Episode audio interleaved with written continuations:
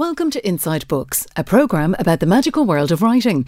I'm Breda Brown, and in each episode of Inside Books, we chat to people associated with the world of books, including well known authors, publishers, editors, agents, critics, booksellers, and more. You'll find Inside Books on all audio platforms, and our Twitter handle is at Inside Books IRE, where you'll also find lots of other interesting books news. My guest today is Wendy Erskine, a writer who lives in Belfast. Her first collection of short stories was called Sweet Home and was shortlisted for the Edgehill Prize and also longlisted for the Gordon Burn Prize and won the 2020 Butler Literary Award. She's just published her second collection. It's called Dance Move, and both it and Sweet Home are published by The Stinging Fly. Wendy works as a teacher in Belfast. She's actually head of English in the school, and she was recently appointed to a fellowship at the Seamus Heaney Centre. Firstly, Wendy, I love this story, and I absolutely have to know if it's true or not. I believe you took an afternoon off work once, and that's how you started writing. Was it that simple? Breda, it more or less was. What happened was that I was. It turned out that I had a Monday afternoon off work for a year, and that was a that was a lovely thing. That was a great opportunity, and I thought to myself, let's try and do something with it other than just mooch around the town and you know sit places, having a coffee, reading a book or whatever, which would have been really nice too. I love that.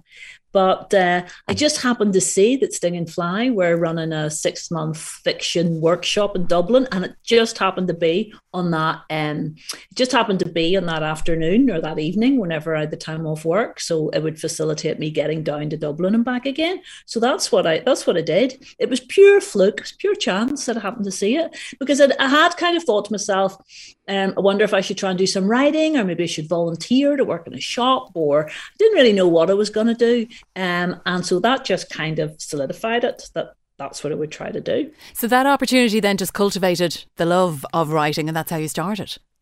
Yes, I mean, I suppose I would have written things over the years. I wrote a blog for a little while, and I, I would have written little bits and pieces, but purely just for my own amusement and my own my own interest. So I had written bits and pieces, but I'd never tried to get anything published seriously, really at all. And I'd never really written any short stories before up until that point. So the first story I actually wrote was one to try to get on the Stinging Fly course. So uh, yeah, and that that ended up in first in first uh, in the first book. And it obviously worked. You were talking there about the blog, uh, which was called Blue Lamp Disco, and you said you wrote about really random things. But one of the ones that stood out for me was you wrote as if you were Brian Wilson's girlfriend in the 1960s. Yeah, I just I just did all sorts of silly things like that, you know. So I kind of like did album covers based on just stuff that I could find around the house, like a Captain Beefheart cover with using these oven gloves, um, and you know, just just just just trying to recreate stuff like that, or else pretending to be different people, Brian Wilson's wife, and all all sorts of things like that. It was just kind of a just kind of a lot of silliness, but it was quite a lot of uh, it was quite a lot of fun too. And is that what gets your creativity going? Because you've said as well, you'll hear songs or lines of a song on the radio, and that suddenly will trigger something for you. Yeah, sometimes it, it doesn't need to be songs. Um, sometimes it'll be a song. Sometimes it could be um, maybe something I've read in a, in a magazine, maybe just a photograph of a person sometimes, or it could just be a little fragment of conversation that I would hear when I'm out and about in the town, say. Um, so it just it just depends. Different stories, the the kind of impetus for them just comes from all sorts of different uh, different places, or maybe a few things, put them all together, and kind of the cumulative effect of them all together produces something. And is that why the short story sort of appeal to you because you could write about so many different things? Yeah, I do like that. I love that. I love that whenever you're writing a short story collection, you're not tied down to any particular theme or idea, or you're not tied down to like a sort of you know a, a, limited number of number of characters but honestly at the beginning short stories didn't appeal to me at all really because yeah, because I think the way people talk about them is just like so off-putting. You know all that stuff like they're like a Fabergé egg, and it's all like polished. It's all these silversmithy sort of metaphors. You know, it's everything to do with pristine, perfect, um, flawless. I just hate that. You know, our discourse. I hate the sort of short story discourse. I think it's it's terribly. It, it seems really theoretical. There's all these rules. Um, you know, all this stuff, like every single thing anybody says about them, you can dispute. You know, say, for example, that thing, every sentence has to lead the story onward or propel the story forward. No, it doesn't, doesn't at all. And it was after a while, I sort of, it sort of dawned on me that it was a really flexible form. And all this kind of, all this sort of short story arcana, you could absolutely dispense with it if you wanted and do your own thing. So just nonsense then. Do you think you sort of, it's sort of the well, literary culture trying to, to get that message out when really it's rubbish? Sometimes well i think i think rules generally they work a lot of the time but if you if you absolutely are too respectful of rules it's a very very stifling thing um, but what i also think is the reason why there's been so much kind of theory developing around the short story is in order to try to assert its worth i suppose in the face of people who dismiss it or think of it as sort of rookie prep for a novel or you know sort of a calling card that people produce like short story collection before they move on to something bigger. So i think all that bulwark of um, you know short story kind of theory is almost there to kind of say, you know, no, this is actually something really very, very difficult. And it is, it is difficult. I'm not saying it's easy, but it doesn't need to be quite as, uh, things don't need to be as sort of pristine and polished and, um, kind of, you know, every sentence absolutely minutely crafted, just in quite the way people say. So you just threw the whole idea of everything out the window and said, I'm going to do it my way. Yeah, well, that's it. What's the point in bothering if you're if you're going to be a slave to the things that other people have done and you're going to try to emulate others? Well, why why bother? You gotta have to you're gonna have to try and strike some sort of path of your, of your own, or else there's there's just no point in there's no point in in doing it you know so um, and you kept you obviously you know wrote the first one enjoyed it and kept writing then again uh, at what point did you decide what am i going to do with all this work well do you know what happened? It didn't really work like that because what happened was um, for the for the workshop that i did with Stinging Fly there were 10 there were 10 people and you wrote a story and um, every or, or, a bit of a novel. Some people were doing bits of novels, and uh, there was a sort of a rotation. So every six weeks or so, other people would read your work, or maybe a wee bit longer, but other people would read your work. So by the end of the course, I didn't really have a, a huge amount of work. I probably had about two or three stories, maybe, um, and a couple of them probably weren't much good anyway. I got one story published in the Stinging Fly Press and Stinging Fly magazine. And then Declan Meade from Stinging Fly said, Would you like to do a collection? So at that stage, I didn't have any stories really at all, bar maybe two. And so he said, What do you think you can write? And I I said, I was trying to be, you know, when trying to be all dynamic and, you know, I'm terribly vital and dynamic and all of this. So I said, So oh, I can do one a month, no problem, one oh, a month. And then he goes, Oh, right, okay, okay, well, just you do that. So I thought, oh, goodness, no, absolutely of back myself into the corner here. But I did do that, Breda. So I did one a month. So it was kind of like, so it took about a year and a bit. So probably wrote about 15 stories. Um, but I wrote them knowing that they were probably going to appear in a collection. So it wasn't, I wasn't one of these people with all these drawers of short stories all, sh- all shoved into them looking for somewhere to publish them. I really had nothing until Declan said, you know, do you want to try and work on this and put it together? But that sometimes is what you need is a deadline and a focus. And you know, you ended up with what was it, eleven stories in Sweet Home? Um, yeah, eleven. That's right. Yeah. And so when you were writing it, then knowing it was going towards a collection, I'm just interested. Did you link the stories in any way, or have a particular theme you wanted going through it, or did you decide no, they're all going to be eleven totally different stories? I had no right. I had no theme right? Although, if you decide now to look in retrospect, I can look and see themes in the way that you can see stuff in anything. You can retrofit themes to what you to what you did, and um, so there was no theme.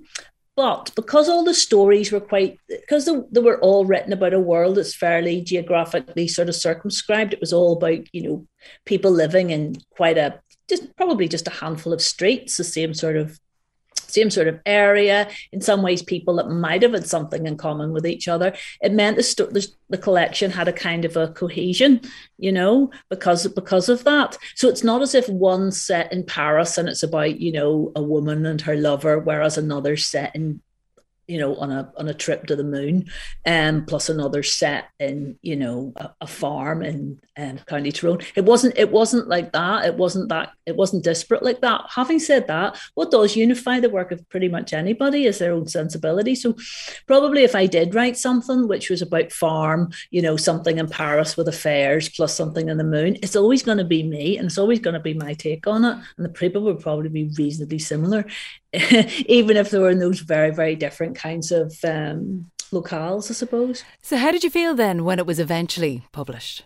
It was so fun. It was such a it was such a thrill, you know. It was it was kind of like I had this launch in Belfast, and I suppose because I'm like fifty, I was fifty whenever the short story collection came out, um, and there was such a sort of wave, such a sort of tide of sort of goodwill towards me. And it was kind of partly because it was sort of like la- sort of last chance saloon person. Don't be talking yourself down. You know what I mean? No, that that sort of idea of somebody who'd got it together pretty pretty late on that finally managed. You know, I remember my dad. I was like fifty, and I remember my dad said, "It's brilliant to see you making something of yourself." and, he said, "No, what he said was, it's brilliant to see you making something of your life." And I was like, "Are you kidding?" Because you know, by many indexes, uh, had made something of of my, of my life. If if you can ever say anybody does that, you know. I, you know, a, a family relationships, job, house, whatever, whatever, you know. But he was kind of, it was kind of right as well because it was something that was that was um it was a real achievement and I absolutely, I absolutely loved that You know, I'd be sitting at a bus stop thinking, oh goodness, I've just missed the 6A. It's another half hour. And then I go, yeah, but I've, I've written a book. you know, that's kind of, that's kind of nice. It's kind of nice. Yeah, Absolutely. And it gives you confidence though as well to continue, which you did. Um, yeah. And now Dance Move, the next, the second book yeah. is out. And again, you've stuck with the short story and you've stuck with the short story collection. That's right. That's right. I honestly didn't think it didn't it, didn't feel like a very radical thing to stick to stick with it. Um, it just it just seemed that do you really enjoy writing short stories? Yes. Would you like to write more short stories? Yes. Is anybody knocking on your door saying you must write a novel? No, not really. So I just continued. And that's how, it, that's how it works. I love what you've said as well before that, you know, again, because there's always the short story versus the novel. And as you said earlier yeah. on, people are saying you write the short story as a precursor to the novel. Yeah. You mm-hmm. said, though, when writing a short story, you love it because you get a hit every month when you're writing one or every six weeks. It's, it's fantastic as opposed to waiting a year for a novel to be written. Absolutely, I do. I do feel like that about it. It's it's if you can get it right, if the execution can kind of meet what it is you've got in your mind, it is. It's a really, really, um, it's a really, really thrilling thing, you know. But what I don't like, Breda, is I don't really like people totally slagging off and dissing short story writers dissing the novel and vice versa. I love, I love novels. I love big immersive reads you know, I'm happy with a big novel, 600, 700 pages that I know I'm going to be in for, you know, maybe even a number of weeks. It's lovely. It's a, it's a, but it's a totally different pleasure to the reading pleasure that is the, uh, that is the short story, you know.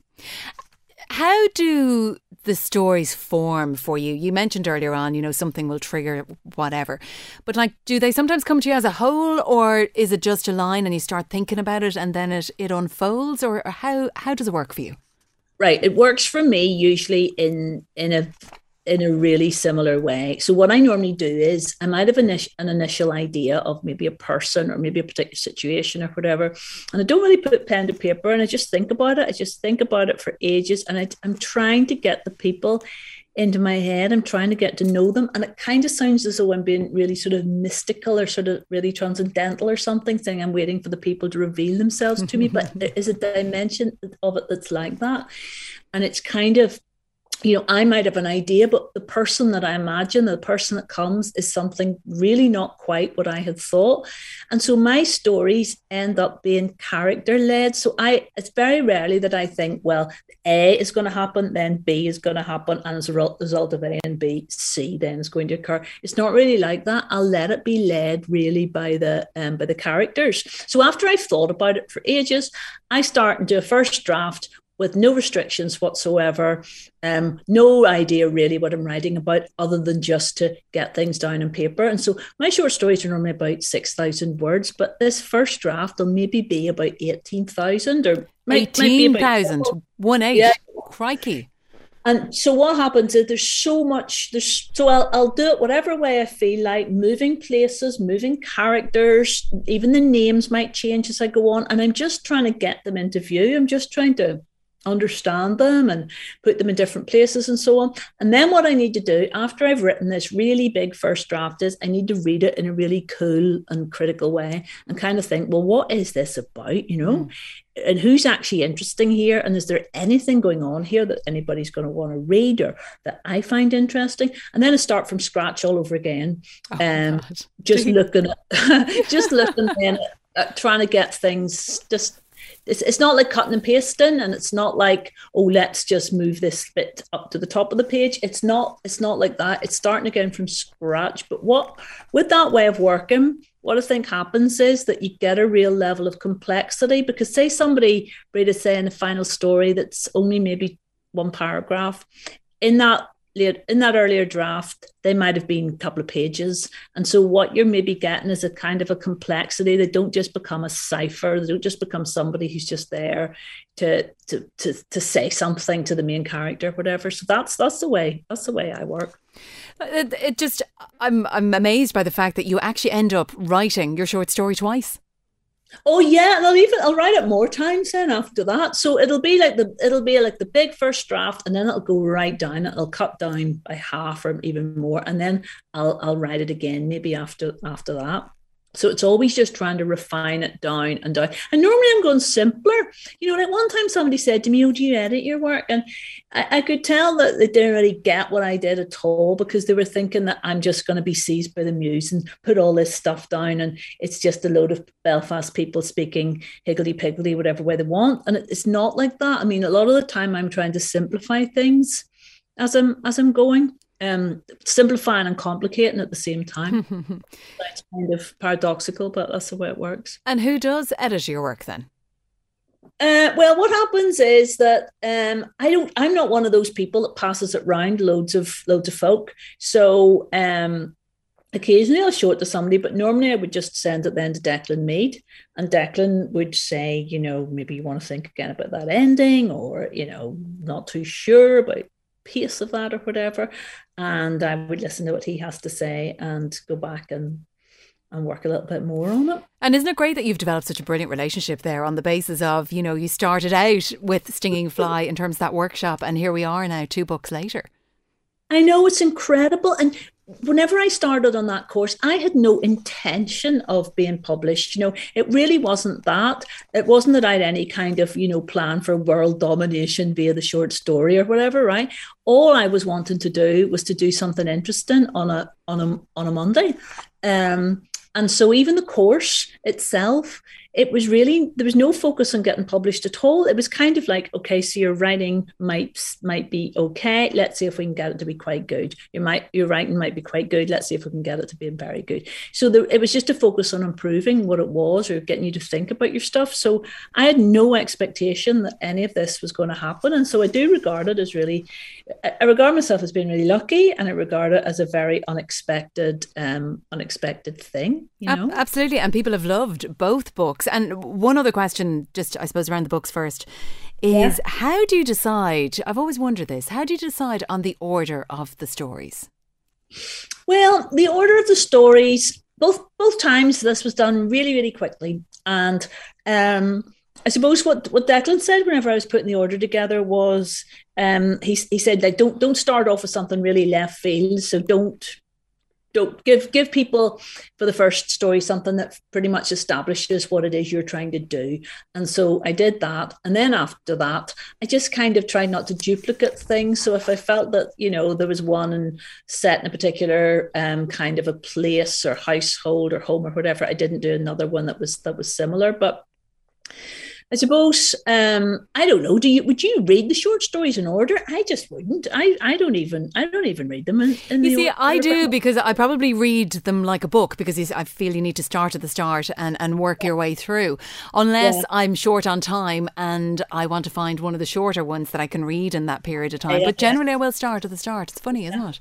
Yeah, it is. It is funny because, you know, in in some ways, I think what you're hoping for is that the the effect of a short story collection is sort of like more than the more than the sum of its parts. So that something happens when you read all those stories and the overall effect is something beyond the effect of each one of them taken individually if that if that makes sense. That's kind of the ideal thing i think with with a with a collection um, and so you do hope, even if people aren't reading them in a specific order, you do hope that the, that the stories are in some way working together. I think to produce this this whole.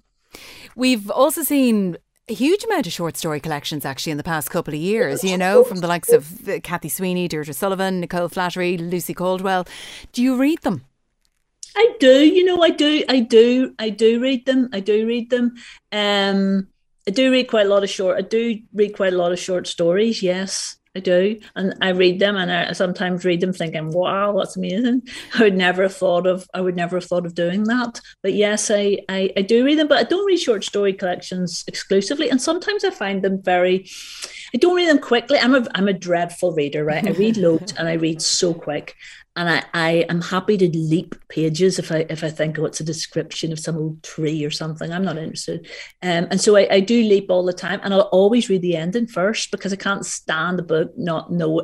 I can't stand investing in a character and then I find out they've died or whatever halfway. Through. Sorry, through. you read the end of a book before you actually yeah. read the book. Oh yeah, no way. Always, do you know what? Does that not ruin it? I cannot stand the tension. And uh, see, if we go to see a film, it's not often we do now, but I, I have to know the, the ending. So I'll always have looked it up on, on, you know, on the internet to check out what it is. You're hilarious. Does that not absolutely ruin the whole, the whole point of it, you know? I can't, I just can't stand, can't stand the tension of it. And no. that's why you like short stories, I'd say, because you can get to the ending quicker. get, get to the ending quicker and you can't skip it's kind of utterly pointless to skip parts of short stories, really. Um, so yes, I, I I do enjoy reading them, but I sometimes think of them as kind of like a box of something kind of quite rich, like a box of some sort of truffles or whatever. That sometimes I can't just go immediately from one onto the next. It takes time to kind of consider them and and ponder them a, a little bit. Also, the way you have to recalibrate to new world each time. Mm-hmm. Even something like mine, which is you know they're they're not it's not like you're moving from you know kosovo to you know the arctic or whatever but even even so it's a slightly different place each time. You have to recalibrate and that that can also be something that people find takes them a little bit of a little bit of getting used to a little bit of time. Do you think you will write a novel? Well, I kind of need to think what I want to do now. If somebody said to me, "Oh, just re- you can write another book of short stories, and and that'll be that'll be the next production i would be happy enough you know because i do enjoy it such a at such a lot but you know I, I maybe will try something longer but what i've found in the past as well though Breda is that you know whenever I've whenever I've started, I've sometimes thought I can tell this is a short story. I'm aching it out, eh, you know, and I do think that a lot when I read novels. I kind of think that was really a short story, wasn't it? You know, um, so I, I and sometimes I like the feeling of it being eked out. That doesn't bother me. Um, but I do sometimes think that. So say for example, the story Cell that's in the new book. I kept it back from Sweet Home because I thought, oh, I want to write that longer. I want to make that. I think that could be 80, 90,000 words. And I did start to do that. And I just thought, but this story's already, I'm already telling this story adequately at this length. Why am mm. I putting more in? So yeah, probably will just I like doing all sorts of things, you know. I, I, do like writing all kinds of stuff, and I've been very lucky that basically anything interesting that anybody's asked me to do, I've done really, and so that's resulted in lots of different sorts of writing, which has been great. So yeah, probably will. I probably will at some stage. But one of the other interesting things you're doing that somebody's asked you to do is you were appointed to a fellowship at the Seamus Heaney Centre. So what does that mean? Well, what that what that means is so there's there's there's uh, there's three fellows this year. There's the poet Denise Riley, and there's also as well um, Tim from um, from Ash, and we're doing we're doing a series of events together. Um, and what as well is I'm I'm working with postgrad students um, at Queen's um, on their on their creative writing, and then I've got um, some other projects as well on the go with them where I'm going to be um, interviewing various different writers and, and and people about about their own their own writing and their practice and how, how to go about things. So yeah, that was a really nice thing to be asked to to be asked to do. And it sounds like there's an interesting mix of you guys involved in that this year. So that's going to be brilliant. Yeah, so that's going to be great. So we've got a couple of events coming up in, in April. One at the Seamus Heaney Centre, another at Queen's coming up quite soon, and that's with that's with Tim Wheeler and Denise Riley and me. So that should be uh, that should be really be really interesting. So once we're finished this podcast today, what are you going off to write? Uh, once I finish this podcast today, I am going off to write something that is music related. Um, so I am going off just to um, write something that is related to uh, it's it's related to music. Yes, so that's your, what I'm that's what I'm doing. Your other favourite. Well, Wendy Erskine, thank you for joining us here on Inside Books, and you'll find Wendy's books online or at your local bookshop now. The next episode of Inside Books will be out soon. Just keep an eye on our Twitter feed for details. The handle is at Inside Books IRE. Inside Books is a unique media production with research by Cleona Plunkett, and if you'd like to hear other episodes, just search for us on the various audio platforms, and don't forget to leave us a rating or review. I'm Breda Brown. Until next time. Keep reading.